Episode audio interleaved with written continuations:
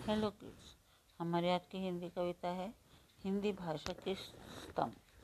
वर्णमाला हिंदी की वैज्ञानिक मनभावन, तेरह स्वर उनतालीस व्यंजन, अक्षर इसमें बावन।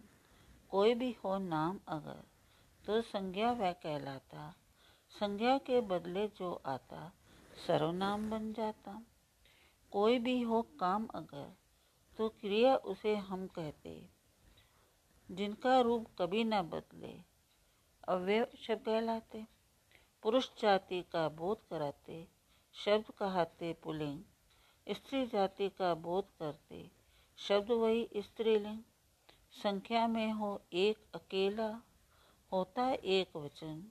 अगर एक से ज़्यादा हो तो बनता बहुवचन। तीन पुरुष हिंदी में होते, उत्तम, मध्यम, अन्य।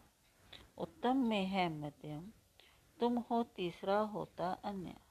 जिन शब्दों का अर्थ एक सा, प्रायवाची शब्द कहलाते।